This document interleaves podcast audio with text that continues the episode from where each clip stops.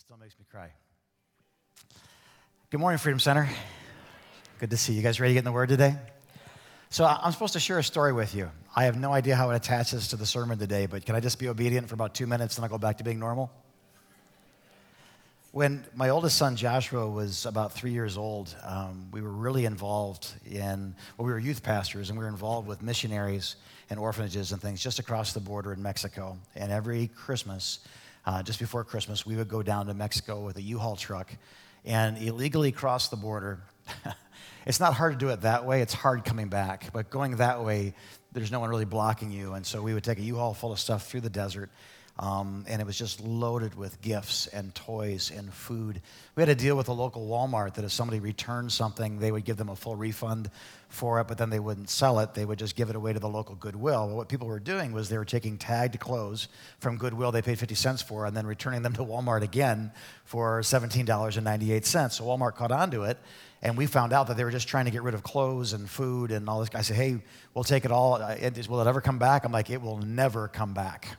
You will never see this again. And so, a truck full of tagged, brand new merchandise and food and gifts going across the border several times a year. It's a wonder we didn't end up in a, in a Mexican prison.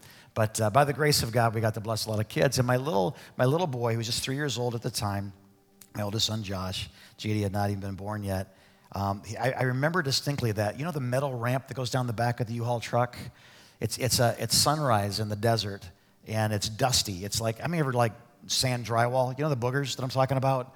There, there's boogers you get like just every day, but then there's like attached to the hairs that are attached to the back of your skull and your eyes cross when you try to. Never mind, it's too much. But that it was one of those deals, and I remember him in his onesie outfit walking down that long metal ramp with a stocking in each hand, and handing these stockings to these these kids, these little bitty, dirty face, no shoes, some of them no clothes and, and he'd walk back up again and he'd grab more stockings and bring it down. Now, the rest of the story is that many of the toys that were in those stockings were his toys. His birthday is November 27th, so he's a, he's a Thanksgiving baby. And December you know, 15th, we're in Mexico getting everybody ready for Christmas with the food and so forth. So, what I did is I went to my three year old son and I said, We're going to be going to Mexico and I want you to go through your toy box. How many of you you know what a three year old only child toy box looks like with grandparents? You know what I'm talking about? It's overflowing and there's Happy Meal breakage and there's, there's batteries and things have been torn off and this, there's, there's, a, there's an ear to a Mr. Potato Head and you have no idea, you've never owned a Mr. Potato Head, but there's an ear and a set of lips with a mustache on it. You know what, how many of you know what I'm talking about? You have three year olds. Don't know where it came from. He must have brought home from a friend's house in his pocket or something. And, and I said, now get this, get the, clear it all out. I, everything that you don't want, you, or everything you want to give away, I want you to, to put in another pile. Well, what he did is he left the Mr. Potato Head in the Happy Meal, and he grabbed the brand new toys he'd just gotten for his birthday, and he made a pile out of them.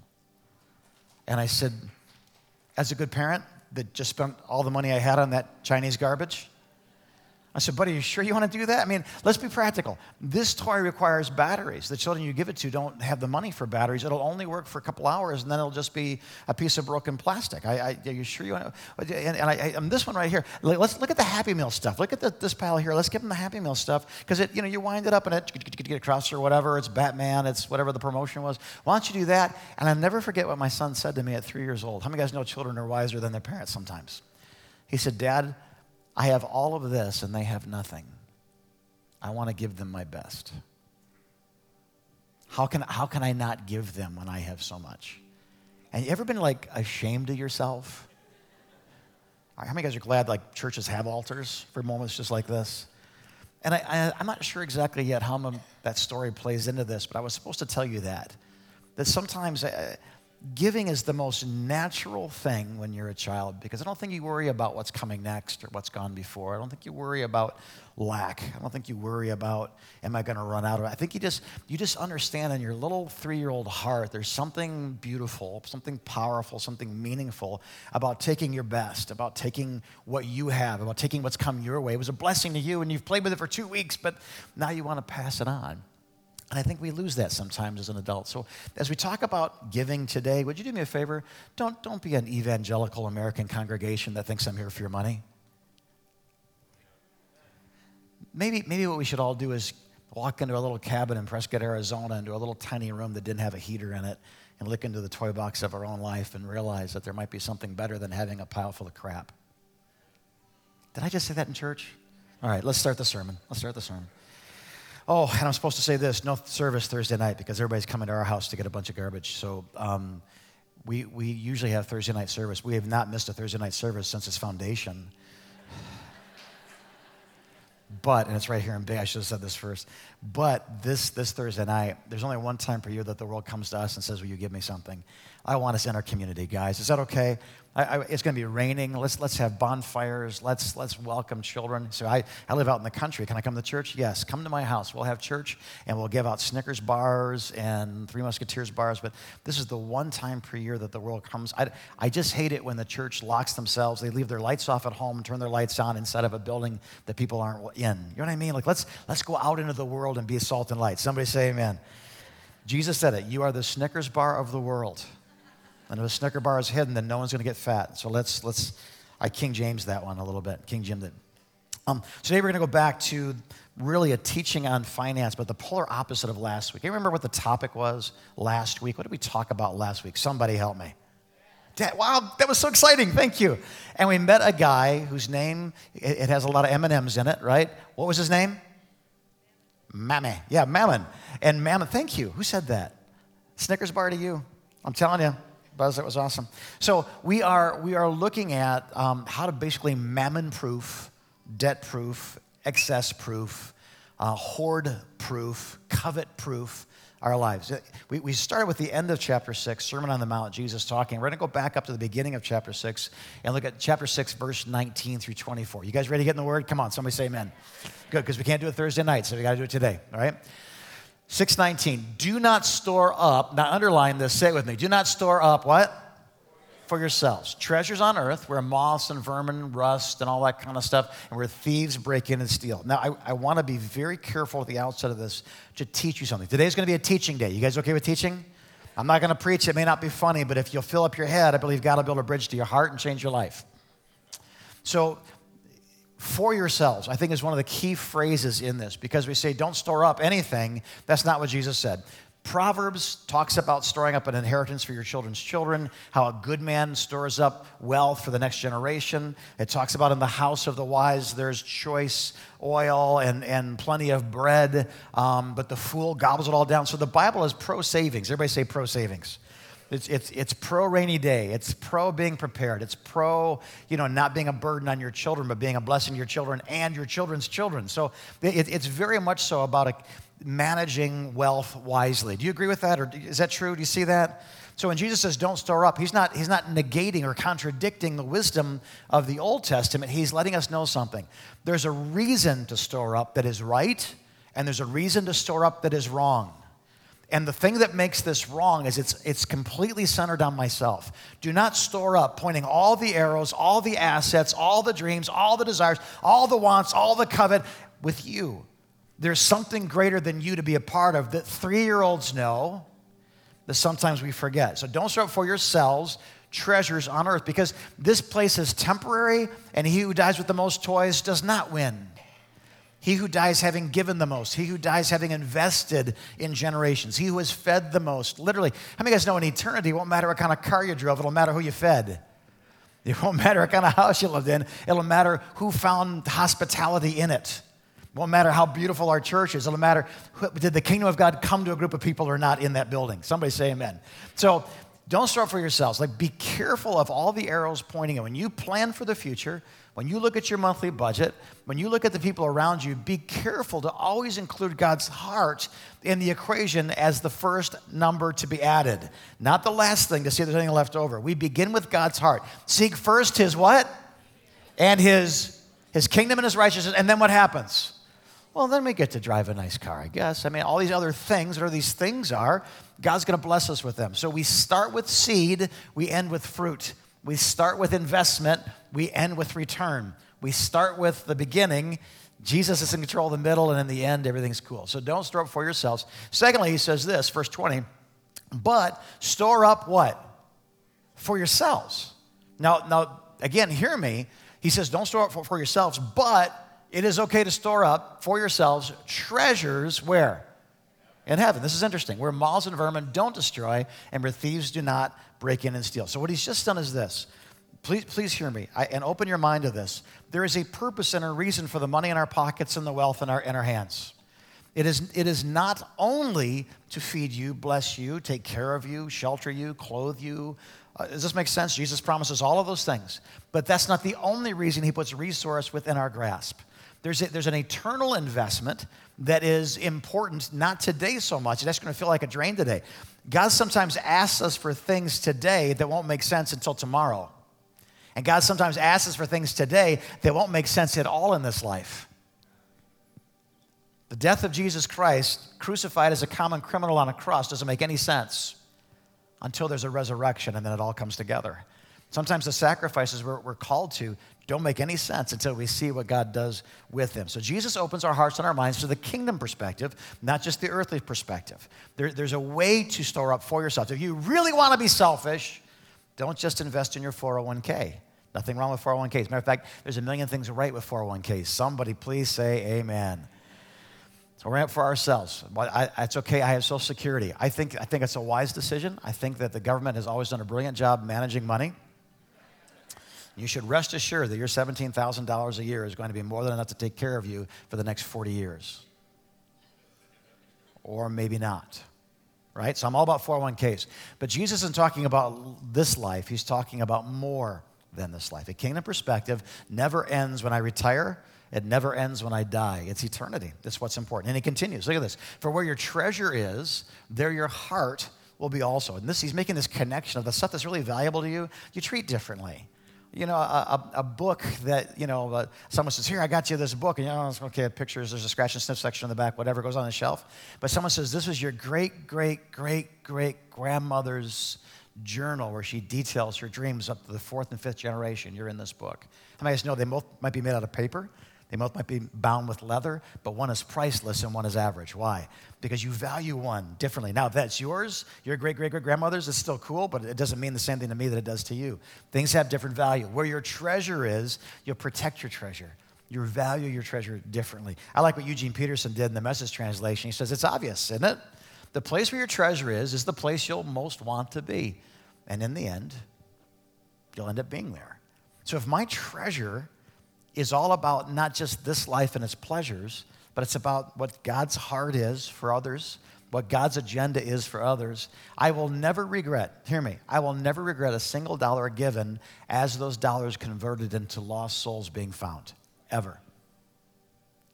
Because for all eternity, I get to enjoy the fruit of paper with dead presidents on it becoming eternity for people with Jesus.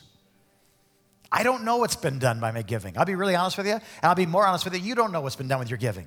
You don't know what's been done with your taxes, so don't complain, right? It, it, just, we, we don't know how far it went. We don't know who it fed. We don't know what the end result was. I have been shocked multiple times in my lives where I thought I did one simple thing, only to come back a year later and find out a profound effect came from that one moment that meant almost nothing to me.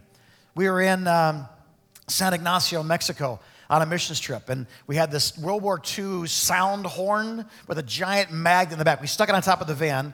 And I am so ingenious with electronics and so good with technology, as we all know so well, that I, I took the speaker wires out of the back of the church van and, and, and with some tape, put some longer ones and put it on the end of this horn. That became our sound system. The van was our sound system for playing the music for the human videos we were doing. Don't laugh, human videos were very cool when I was a kid. They're not anymore, but they were really cool back then. and one day, this piece of World War II surplus died for no good reason. We wiggled it, we hit it with a hammer, we prayed over it, it would not come back to life. And we have an outreach on the town square in San Ignacio any moment. It was kind of a, a spiritual darkness. We'd kind of been cursed, and people were kind of after us and whatever.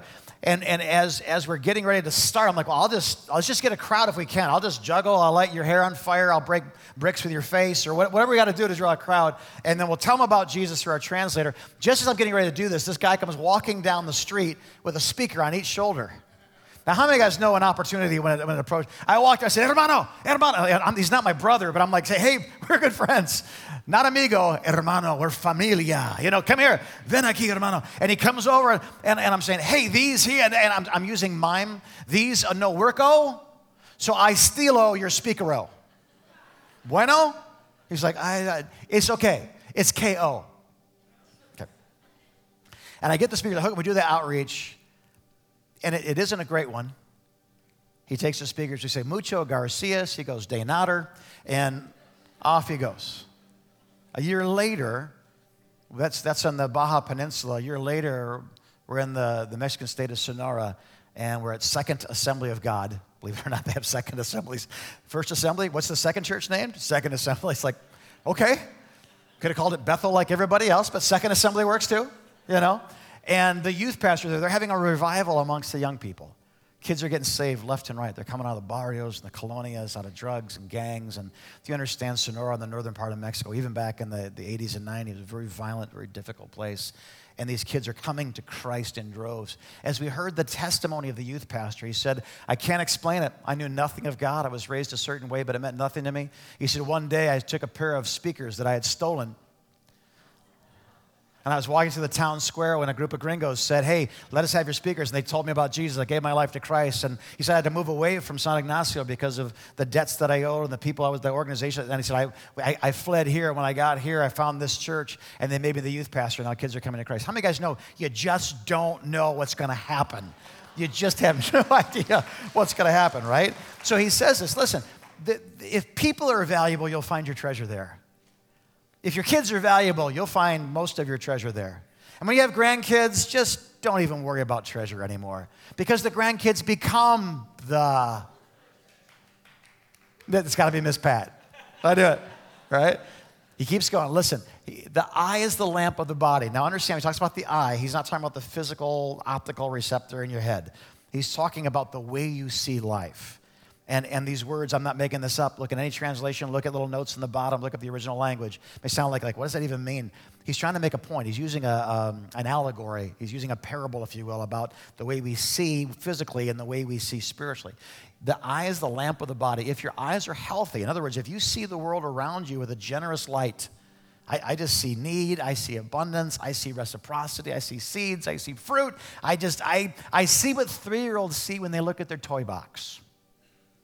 He says, then your whole body will be full of light. Again, the body and the, they're not talking about the physical body, Some of your life. Your, that which has life in it will be an abundant thing. But, he says, if your eyes are unhealthy, if you're squinty, stingy, you're Scrooge-ish, you, you, you, look at people suspiciously, and, and that guy with the sign doesn't, doesn't really want to work for food, he just wants a handout, and that mother says, you know, my kids need diapers, is lying, I, you know, your whole body will be full of darkness. That life that's in you will not really be living at all. If then the light within you is darkness, man, how miserable is that of a way to live? You hear what Jesus is saying? And then he goes on and he continues by saying there's, you can't serve two masters. He, he we, we kind of went to the second part of his this teaching on, on money and then came back to this part for whatever reason. I didn't go to Bible college, blame the professors, I never had, okay? But I think what, he, what, I, what I want you to see is this he's talking about like live this way plant this way, look at life this way. Your eyes should look at, at everything in the world around you this way. And be careful because if you don't live this way, there's this dude called Mammon, the Assyrian god of avarice, the, the synonym of covetousness and wanting more and more. I'm, I'm, every, you know, a multimillionaire, how much more money do you need? Oh, just another million, just another, just another deal, just another, right? And how many people lose it trying to get the next whatever it was? Please hear me.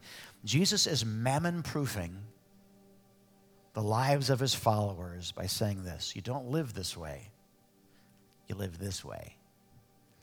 This is the way to abundance. This is the way to lack. This is the way to life. This is the way to death while you're still alive.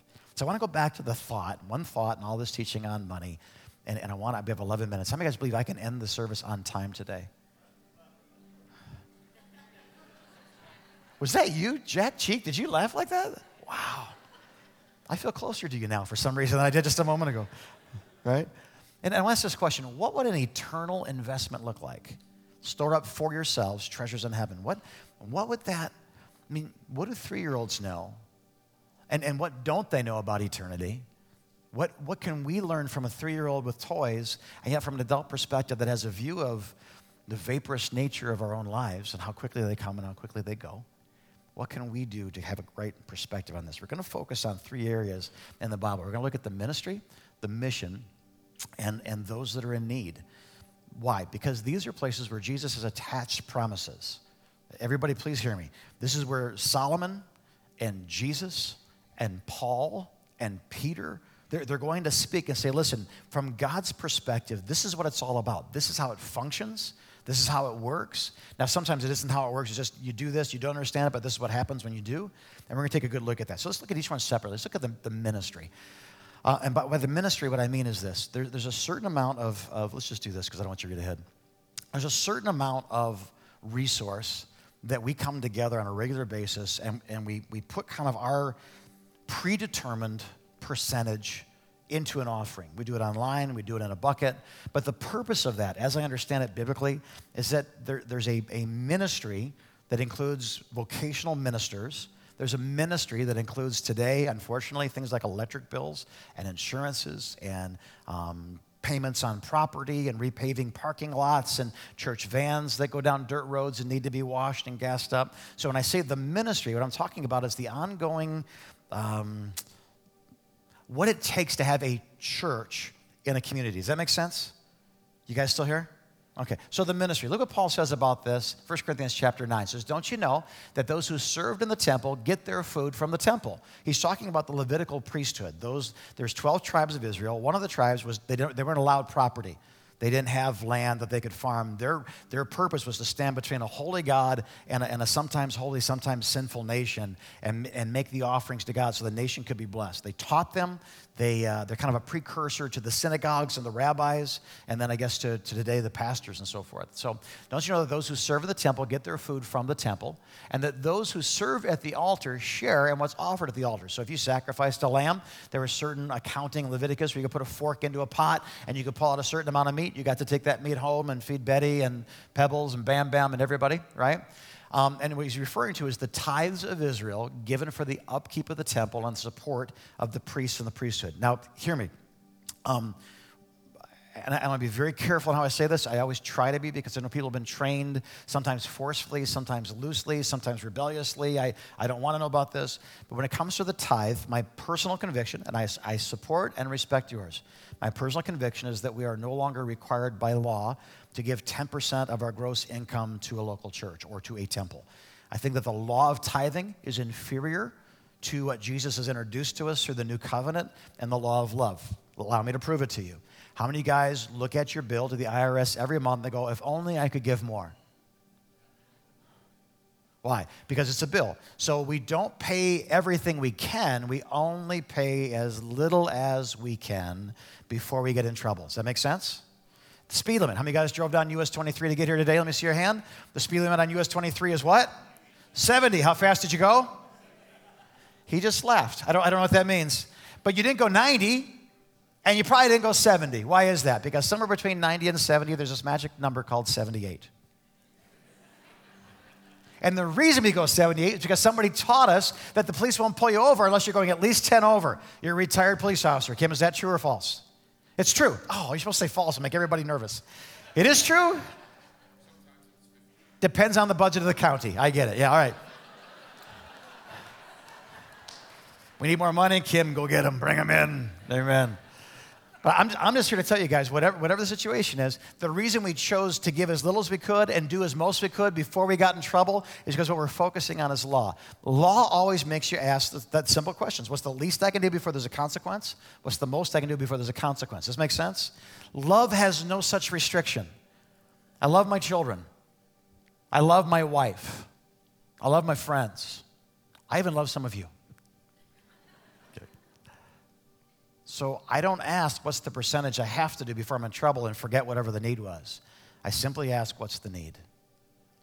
And if I can't meet it, then I ask other people who care about you, other people who care about them, other people who care about it, and I ask them to partner with me until the need is met. How many guys know what I'm talking about?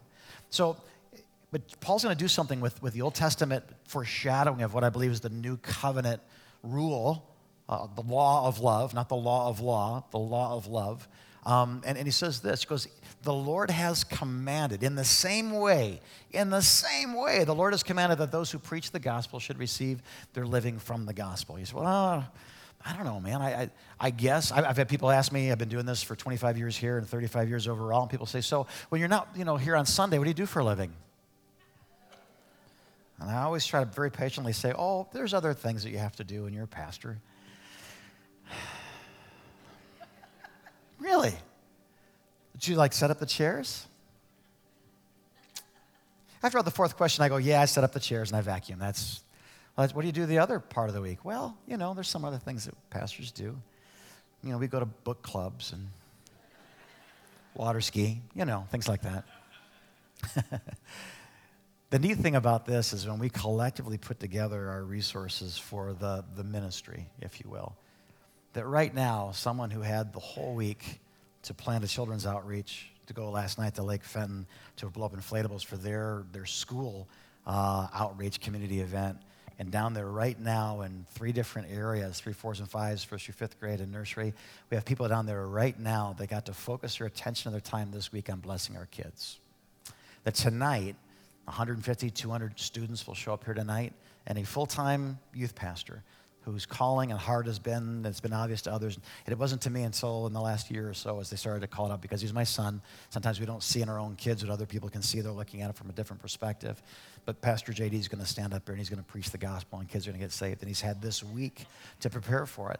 Pastor Jason, 18 years ago with Melanie, decided to take a huge cut in pay to become youth pastors. Now they're associate pastors that, that do a variety of discipling things. I'm, I'm really thankful that we as a congregation saw the value. And, and, and let me just say this just, I mean, Pastor Carl walked through those doors, walked in, saw what was going on because it was different than what he was raised in and educated in. He pronounced over everybody, all you are going to hell, and walked back out again, never to come back. And now I think he's one of the greatest Pentecostal preachers around. You know what I mean? So all of these things, and let's just keep going, guys. I mean, Dina and Jeff and you know Brett, and I, I mean, I, I, am sorry, I should have mentioned one name and nobody else. There was like, well, you didn't mention me. I, I mean, everybody, everybody that draws income from the offerings given to the ministry. Let me say this to you: it allows us. We're not paying ministers; we're creating ministry. That makes sense. So thank you for that. And, and I believe with all my heart that as you do, because God's plan has always been in the New Testament, the local church. As you do, you're presenting the kingdom of God. You're promoting the kingdom of God. I believe, and Scripture bears it out, that as we do this, there's a reward for you. It's an eternal investment. Now, true or false, you've already received the offering? Okay, so this isn't like, so now give, now reach into your neighbor's purse and take their wallet and just give like you've always wanted to. That's, we're not doing that, right? Second thing, though, is the mission of the church. I, I think every church should hold a corporate vision or, or maybe a, what you call an assignment from the Lord or an anointing for specific things that they are called to do.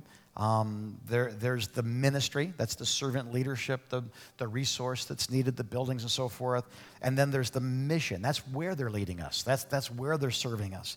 So our missions include, like, I, anybody have any idea how many people were here Thursday night? We, we try to guesstimate, and the best I can do is like count the ears and divide by two, but that didn't work. It didn't last very long. So someone said between four and 5,000 people were here the other night. Well, that's, that's part of our mission. Like, like I, mean, I don't know if you know this or not. We did that kind of without breaking a sweat. That wasn't like everybody had to take like a week off because like we do that kind of stuff all the time. Now, vacation Bible school, we all need a week off after that. But a one night event with 5,000 people, like, psh, come on, what are we gonna do after lunch? You know, there's a grace on this house to do large events that bring thousands of people to expose them to the love of God. You see that? That's part of our assignment. It always has been. Um, online church. So right now, as I'm speaking, by the time next week rolls around, four to seven thousand people will have watched this online. That's a little disappointing. And if you're watching from Arkansas, Alabama, Arkansas, babe, where are they coming from? Mississippi. I think in pictures. I'm sorry, Mississippi. So if you're driving up here um, for Thursday night service, you're all excited about. There's no Thursday night service this week. Sorry about that. Come trick or treat at my house. Call the church, bring the whole family. Let's trick or treat at my house. But we are um, not trick or treating. That's evil. But we're going to hand out candy to people's children. Anyway. Um, but online church is reaching thousands of people. Children's ministry, youth ministry, young adult ministry. We already talked about those. Claire's Hope, uh, our ministry to, to the, uh, the foster world and the adoptive world, where we are literally helping with the fin- I mean, you know what it takes? You know how much money it takes to legally adopt a child in that process? Like we're, you guys are, listen, with the giving of, of this, this other dollar, this missions dollar, the, the mission of the church, the, the tithes, if you will, and the offerings, if you will, these offerings our it's the mission of our church right center of hope marriage ministries people are getting counseled their marriages are getting healed up um, missions we support between $50 and $300 a month 51 52 separate missionaries all over the world places i can tell you about and places if i told you about it I'd get them in trouble and they, they might even get imprisoned or killed It's, it's amazing what's happening. And then church planting. How many guys, I'm, I'm excited about church planting. Anybody else?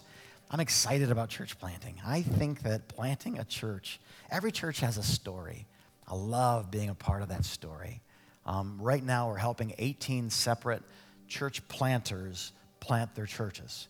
But one of the church planters has in mind, it's, it's a large church in the Lansing area. They have the resources, they have the, the leadership funnel. Uh, four or 5,000 people go there on a Sunday. We're helping them plant 100 churches in the next 10 years. So we talk about the mission. Please don't, you oh, that's great. We, we bought pumpkins for little kids. Yes, we did. And it was awesome. And apple cannons, how many need one now? You didn't know you needed one. But Thursday, you know, Friday night's like, I need one, you know? Um, it's more than that. It, literally, there are, there's eternity and kingdom expanding and being effective. This is one of my favorite ones recently. Uh, that man standing behind the pulpit's not me. That's Caleb Isaac. Excuse me. That's Pastor Caleb Isaac, who was trained in this church, had a heart to plant a church somewhere, Swartz Creek. When he came to me for Swartz Creek, it was like he just met the girl he's going to marry. He was so excited. He knew that he knew that he knew. And all the negotiation, all the fighting, all the building a team. And that's their opening Sunday where 209 people gathered to, to see the birth of something that I believe is going to last until Jesus comes. Somebody say, Amen, right?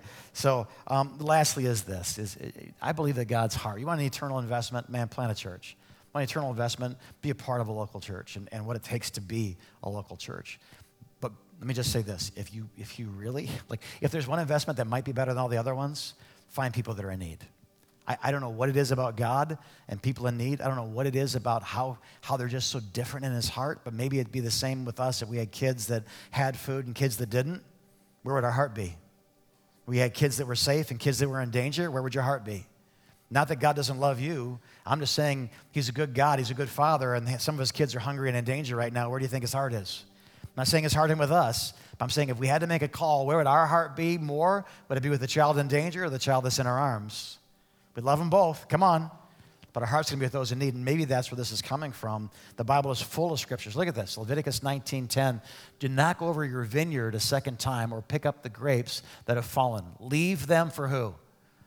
The poor and the foreigner. And I, every time you see in the Old Testament law, I am the Lord your God, it's, I always translate, because I'm your father, that's why.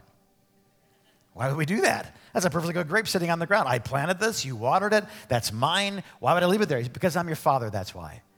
And, and I love that. Look at this next one. Love, Leviticus 23 tells us something else about God's heart of generosity. It says, When you reap the harvest of your land, do not reap to the very edges of your field or gather the gleanings. Now we're talking about wheat or barley, uh, the, the gleanings of your harvest. So if, while you're picking stuff, if seeds fall off, don't go around picking up seeds. There's a big pile of seeds. Don't pick it up. That belongs to somebody else. He says, Leave them for the poor and for the foreigner residing among you. I am the Lord your God because uh, I'm your father, that's why. Now, why do you think God would leave the edges of the field and not a big clump in the middle? This is what I think. Because I think if it's in the middle of the field, I'm, I'm walking in shame in front of everybody that's working the field, in front of the village that's next to the field, in front of the people around the field. As a poor person, I have to walk all the way, vulnerable, exposing myself to grab a handful of wheat, and then walk back with these little meager sheaves in my hand. And I believe this I believe God honors people. And so he said, Let the edge of the field. Just don't do it. Why? Because as I'm walking down the path, I can just reach over and grab a handful, pull the heads off, and stick it in my mouth and eat grape nuts for the rest of the morning. How many has ever had grape nuts? The biggest lie in all of advertising history. They are neither grapes nor nuts. They should have called them gravel, and you're nuts if you eat them. Right? Proverbs 19 Whoever is kind to the poor lends to the Lord, and He, God Himself, will reward them for what they've done. You want to bless one of my kids? You're on the Christmas card list. Amen? That's what He's saying. You really want to return on your investment? Find one of my kids that needs you.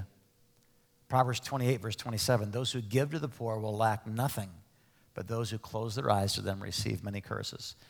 If your eyes are light, then your house is filled with light. If your eyes are dark, and how great is that darkness within you. When Solomon is describing the perfect woman in Proverbs 31, he doesn't describe her hips, her lips, or her fingertips in any way, shape, or form. There's no physical description of her beauty. But what there is is a, a, a spiritual description of the beauty of her heart when he says this She opens her arms to the poor, not, not her hands, her arms to the poor, and extends her hands to the needy. Isn't that beautiful? I want, I want to show you one of the greatest treasures of our lives, Dina and I. These are some of the faces in Haiti. The little boy in the upper right hand corner who stole my hat, my treasured hat, by the way, had a lot of meaning to it. He took it off my head and put it on his, and I didn't want it back. Those glasses, Under Sheriff Chris Swanson's custom made whatever glasses, they belong to him now.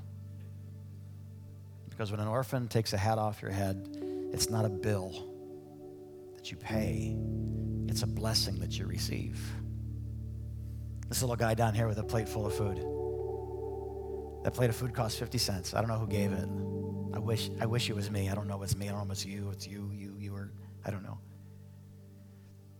That's not a bill that I pay. That's a blessing that I get to receive. How many of you guys realize it really is more blessed to than it is to? It really is. My wife is a beautiful woman, and as she is extending her arms to the poor, there's a story I don't have time to tell about that little girl that she sold in there. But even by Haitian standards, that kid is poor and alone. And when my wife extended her arms to the poor and gave her hands to the needy,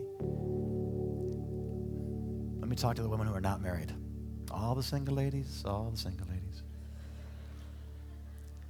There are certain things that are far more beautiful inside of you that godly men will be attracted to.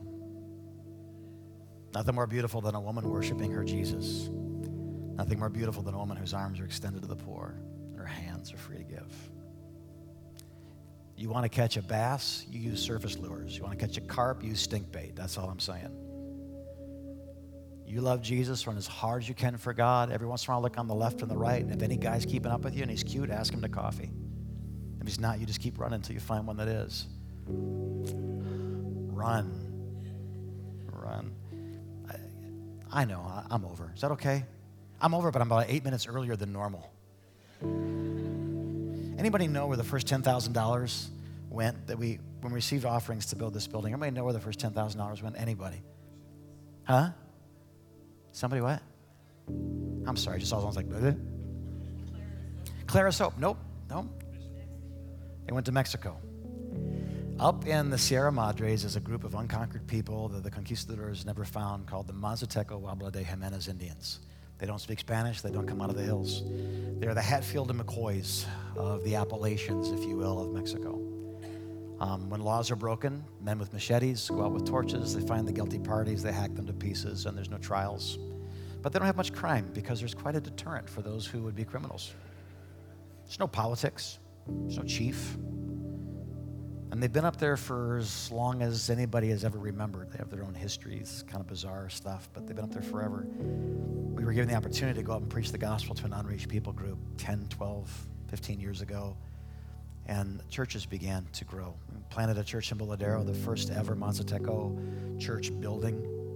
Um, we went back the next two years doing medical and then outreach, and then we expanded to um, San Mateo. I remember the name of the town up on the patio. It wasn't Patio Iglesia. JD, what's the name? The one on the hill that they built? Nobody.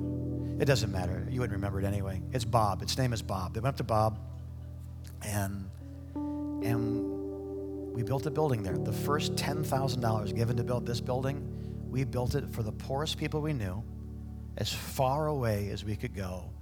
They would never be able to pay us back in a thousand years.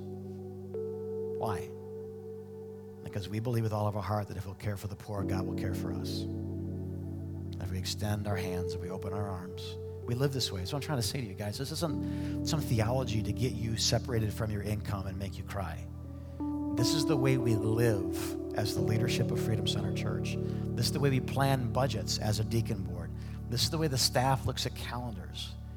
We believe with all of our heart that investing in the local church as the ministry, investing in the mission of the church and kingdom builders, investing in as part of kingdom builders the poor and the alms for, for those that are in need, we, we believe that God will take care of us. And I will say this to you as well. Please hear me. We've been around since 1961. We've never been late on a bill once. Now, I've been late on a bill. You've been late on bills sometimes, right? But the church has never been late on a bill. There's never a time where there wasn't enough to take care of what we were doing. We've never laid off a staff member, ever, since 1961. How does that work? I have no idea. Any more than a gardener knows how a cucumber seed becomes pickles. No idea, except it does. These are not bills, these are blessings. God's people are to be marked by a corporate generosity and the accompanying joy built on faith in God's love, God's compassion, and God's generosity. Last question stand your feet. I'll ask it to you, and I will let you go sometime in the next 45 minutes. So today was not about now get out your checkbook and let's support this cause. I'm not saying we're against that. I'm just saying that today was a teaching to help you kind of get this focused in hopes that the Holy Spirit will build a bridge of about 10, 12 inches to the core of your being. Dean and I have chosen to live this way to the best of our ability, and we're growing in it. And we're perfect at it. We're not. We're not, but we're growing in it. We've watched our sons, we've watched our friends, we've watched our daughter in law, soon to be daughter in laws, we've watched our staff. Like, I'm not saying this works, this methodology. Forget methodology. God will take care of those who take care of what belongs to God. The church belongs to God, and the needy belong to God and the hungry belong to God, and our children belong to God, and the youth belong to God, and the young adults belong to God. And as far as I'm concerned, Fenton belongs to God, and a 15 mile radius from the front doors of this church belongs to God. So we're going to do what we can to make sure that we redeem with what God has put in our hands what belongs to God. It might be in the wrong hands today, but it won't be in the wrong hands forever if we continue. And can I just suggest to you that we haven't tackled huge problems like sex trafficking? We, ha- we haven't tackled huge problems like what happens to islands when hurricanes wipe it into the sea. I believe there's more for us to do, but let's just start with what we have. Somebody say amen. I believe these are eternal investments. So are you storing up for yourself in the right place? I should empty my 401k and give it to the poor. If Jesus tells you to do that, I'd, I'd obey him. But I'm not telling you to do that. And I, I, I honestly can I just I don't think Jesus is telling many people in the history of the world to do that either. I, th- I think you can do more in your retirement with, with great income to be generous in the latter years of your life than to give it all away now and have to build it all back up again and go into credit card debt. And that's just wisdom. That's not, that's not the Holy Spirit speaking. That's the unholy Jim just talking to you. Okay? That, I'm not saying that was Jesus. I'm not even saying that was good, but I'm saying I said it. So you do whatever he tells you to do. Close your eyes, all this room. Father, I pray for those that have to now take a look at stuff and the way they handle stuff and where their treasure is and where their heart is. We don't know where your treasure is, that's fine. Just show me where your heart is. I bet you there's treasure there. Jesus, I pray that you would help us to redefine what prosperity actually looks like in our lifetime as a church, as friends, as a family of faith. Help us to redefine for a world around us that thinks he who dies with the most toys wins. Help us to redefine what it means to be truly prosperous and blessed. It's funny, I think Bill Gates knows this sometimes more than the average person, or Warren Buffett, giving away billions and billions and billions of dollars to, to eradicate world problems. If only everybody had a heart to eradicate world problems. Yes, the, the poor things only have several billion dollars left. I get it. But Jesus, I pray, help us to see the importance of the next generation, the importance of the local church the importance, God, of missions, the importance of caring for people that you care about, and not, not adding shame to need, not injury and insult, God, to those that are going through a rough season, but honor. We build them up, God, that the poor would not stay poor, that those who need would some, at some point refresh others, God. We see that all the time. People who came for food now giving food. Children saving up their change for a year to buy a turkey for next family. God, I just, I thank you for a generous, beautiful, evolving culture that's growing from faith to faith. Heads are bowed, eyes are closed. I'll let you go in 90 seconds. If you're here today and you're like, Jim, good sermon on money. I never saw it that way, or hey, that didn't offend me for once, or you know, whatever. But I didn't come here to be taught. I actually walked in this room because I'm not right with God. And I was hoping that by the time I left, somebody would say something to me that would help me the next 60 seconds, I'm going to tell you a story. From the foundations of the world, God has loved mankind, but mankind has not always returned that love to God. God gave us laws through Moses, and He told us not to kill each other, lie to each other, told us to rest, told us not to glean our fields a certain way so that people who had nothing could, could walk through our land and be blessed and not starve or faint on the road. He's a good God. I mean, He's God and He's good. But 2,000 years ago, he did the greatest single act of kindness that will never be matched in, in all of history, in all of eternity. The Bible says that the Word of God, the promise of God, the, the prophecy of God took on flesh. And the person of Jesus Christ, and He dwelt among us. He showed us what glory looked like.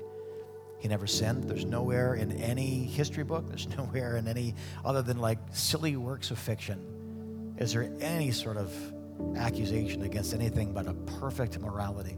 No one ever accused Jesus of stealing a thing, lying about anything. No one ever proved that he lost his, his cool, that he lusted, that he coveted. There's, there's none of that. Literally, history and scripture both echo the same thought that this man lived like no other man before him because he wasn't just man, he was God. And he died on a cross, a simple sinner's death, not because he was a murderer, not because he was a thief, not because he was a liar, but because people that he loved were. There was no forgiveness for my lies, just justice. And then a perfect Jesus took justice, the beating that was coming for me, he took. By his stripes, I've now been healed. I've been set free. It's a gift. He was wounded because of my transgressions, he was bruised because of my iniquities. He was chastised so that I could know peace. He, he, was, he was torn to ribbons so that I could be healed on the inside and on the outside. And if you're here today, you're like, that's, that's why I came. What do I do next? It's, you would be shocked at how profound and how simple this is. You literally turn to Him and, and the, the greatest ascent that you have available to you. Will I feel something? Will I not feel something? Will I know something? Will I not? I, I'm not going to predict what's about to happen. I just know this is the path for you to walk, and Jesus is waiting for you right now. I was 16 years old. I prayed something very simple. My God, I don't know you and I want to. I'm lost and I need to be found. I'm scared and I need you to give me peace. I'm a sinner and I need to be forgiven. And you know what God did? He did everything I asked him to do. He's a prayer away and he stands before you now, having waited for all eternity for this moment of decision in your life. Heads are bowed, eyes are closed. Jim, I'm not right with God. I came here today because I want to. I'm ready. I want this. I accept Jesus if that's you. I want to remember you in my closing prayer. I just simply ask that you raise your hand if that's you. One, two, three. And hands go up. Father, I thank you that your mercy never ends. Never ends. Say this with me all over this room. Say, Jim, I didn't, I didn't raise my hand. I know, but let's make an environment for people around us that's family. Let's make sure everybody feels comfortable and, and welcomed and blessed. Say this with me right now. Jesus, I was wrong. And you were right. Forgive me. Set me free. Give me a fresh start. From this day forward, I belong to you. You belong to me. Fill me with your spirit. Teach me your word. And I'll see you soon. Amen. People are coming forward right now. These are trusted people, people that are elders among us and people we really have a great respect for. And their ministry is just to pray for people that need anything. So you might have come for teaching on money I didn't come to get saved. I came because of something else. Then the something else is right here waiting for you. And before you walk out those doors, man, 30 seconds of courage to walk forward and tell somebody what you're really going through and let them pray for you. It can change your life, can change your eternal life. In the meantime, have you guys learned anything about giving today? Say amen. All right. So, Father, bless us and keep us. Make your face to shine on us. Every time we look up to heaven, we may not see a scolding, angry God, but a, but a countenance that is bright and shiny, looking at us saying, That's my boy, that's my girl. And be gracious unto us, we pray, in Jesus' name. And everybody said, Amen. Live long, prosper. We'll see you soon. Prayer this way. Go get your kids. Oh, remember next steps class, guys. First steps right out the door to the left, youth room.